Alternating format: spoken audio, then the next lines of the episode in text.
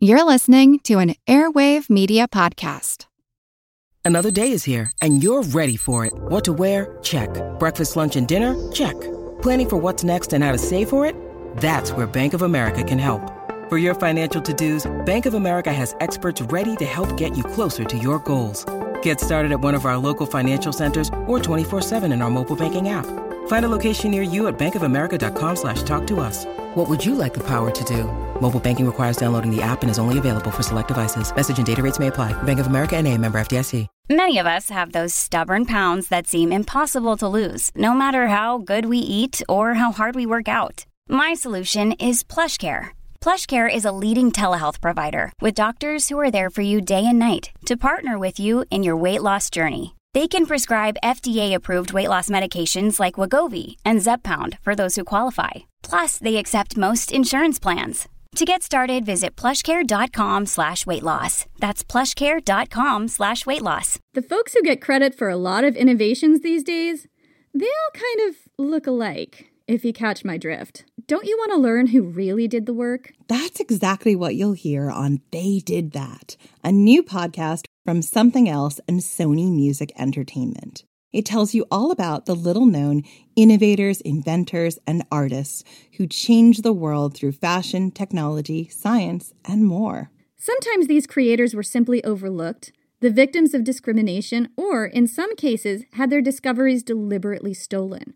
You'll hear the stories of global pioneers and trailblazers, both dead and alive, that changed things like healthcare treatments, dry cleaning, filmmaking, cinematography, and even the mighty sports bra.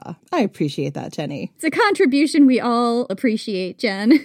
Here's a clip from the show that covers Alice Ball, a black woman, a chemist, and a medical trailblazer who developed a revolutionary new method for treating leprosy in the early 1900s. We hope you enjoy this fascinating story as much as we did.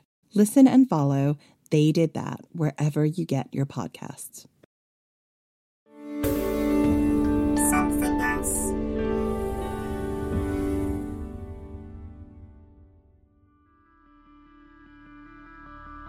It's 1914. World War I has just started. All the world is in a frenzy. But on one island in Hawaii, there's a community of people whose lives have been put on hold for almost 50 years already. Hundreds of adults and children with leprosy, also known as Hansen's disease, are quarantined on a remote peninsula called Kalaupapa on Molokai Island. They've been torn from their families with little to no notice and brought to this paradise on Earth. Even though they're surrounded by some of the most stunning views in Hawaii, they're trapped indefinitely in a so called leper colony, caught between the ocean and one of the tallest sea cliffs on Earth. They've been forced into exile for fear that they'd spread the disease, and now they have no choice but to wait for a treatment, for a cure, or just to be able to go back home to their families. At this time, Hansen's disease isn't just a Hawaii problem, though. People around the world are seeing a rise in cases, and they're scared of catching it. The disease mainly causes nerve damage and skin lesions, but it is infectious and visible. Which means, in addition to being physically painful, it carries so much stigma that people with the disease become social outcasts and doctors around the world are trying everything under the sun to find a treatment. But so far, nothing is working.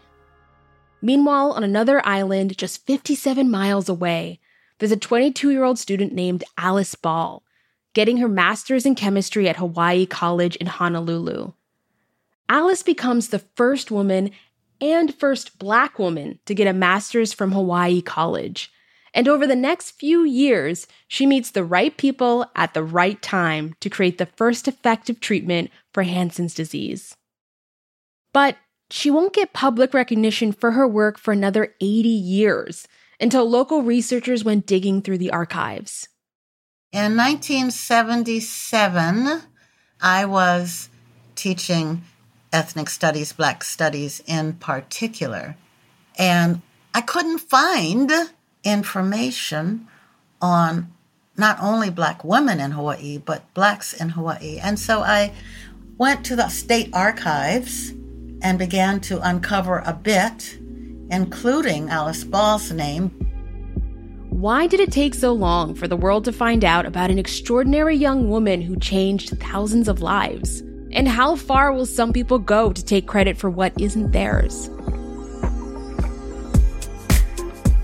From Something Else and Sony Music Entertainment, this is They Did That. I'm Takara Small.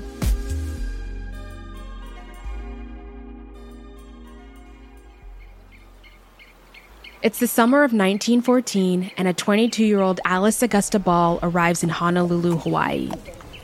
Honolulu would have been a thriving, bustling seaport. Tourism hadn't really begun at that time. This is Dr. Kathryn Takara.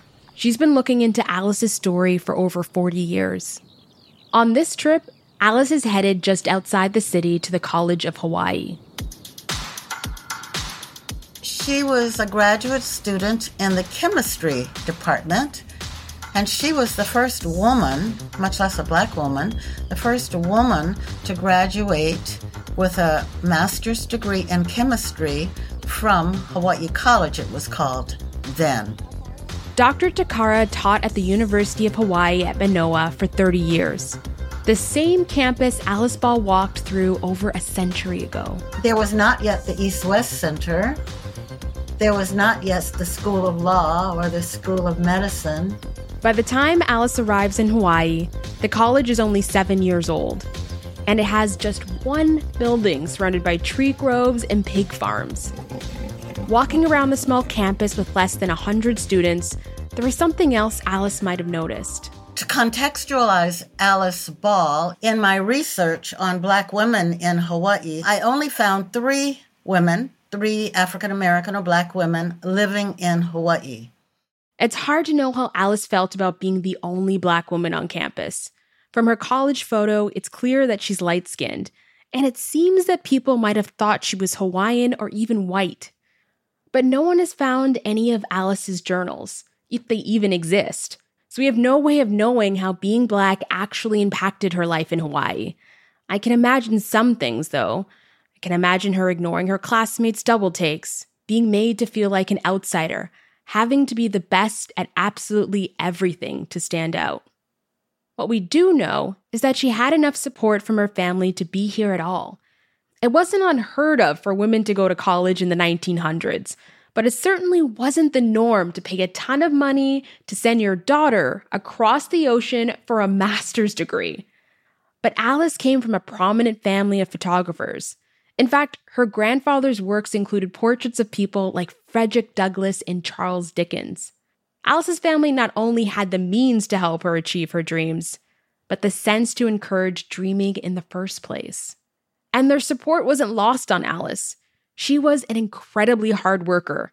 She was doing experiments for her master's in the morning and volunteering as an English tutor in the evenings. From morning until probably in the evening around 8, would be her working hours, she was probably quite exhausted. That was just how Alice was built. I mean, her high school graduation quote even read, I work and work, and still it seems I have nothing done. But Alice wasn't just a hard worker, she was also brilliant. By the time she was 22, she had two bachelor degrees from the University of Washington one in chemistry and the other in pharmaceutical chemistry. And she had already co published an article in a prestigious chemistry journal. This was the moment Alice had been working towards the day she could start a master's program and soon start working as a professional. And she knew exactly what she wanted to tackle first. She was interested even then in the healing properties of the ava root. Alice hit the ground running. She started researching for her master's thesis on the Ava, or Kava root. Now, that might sound familiar. It's the root of a shrub known for having medicinal, sometimes even psychedelic effects. And it was while working on this project that Alice Ball met the men who would facilitate the beginning and end of her professional career.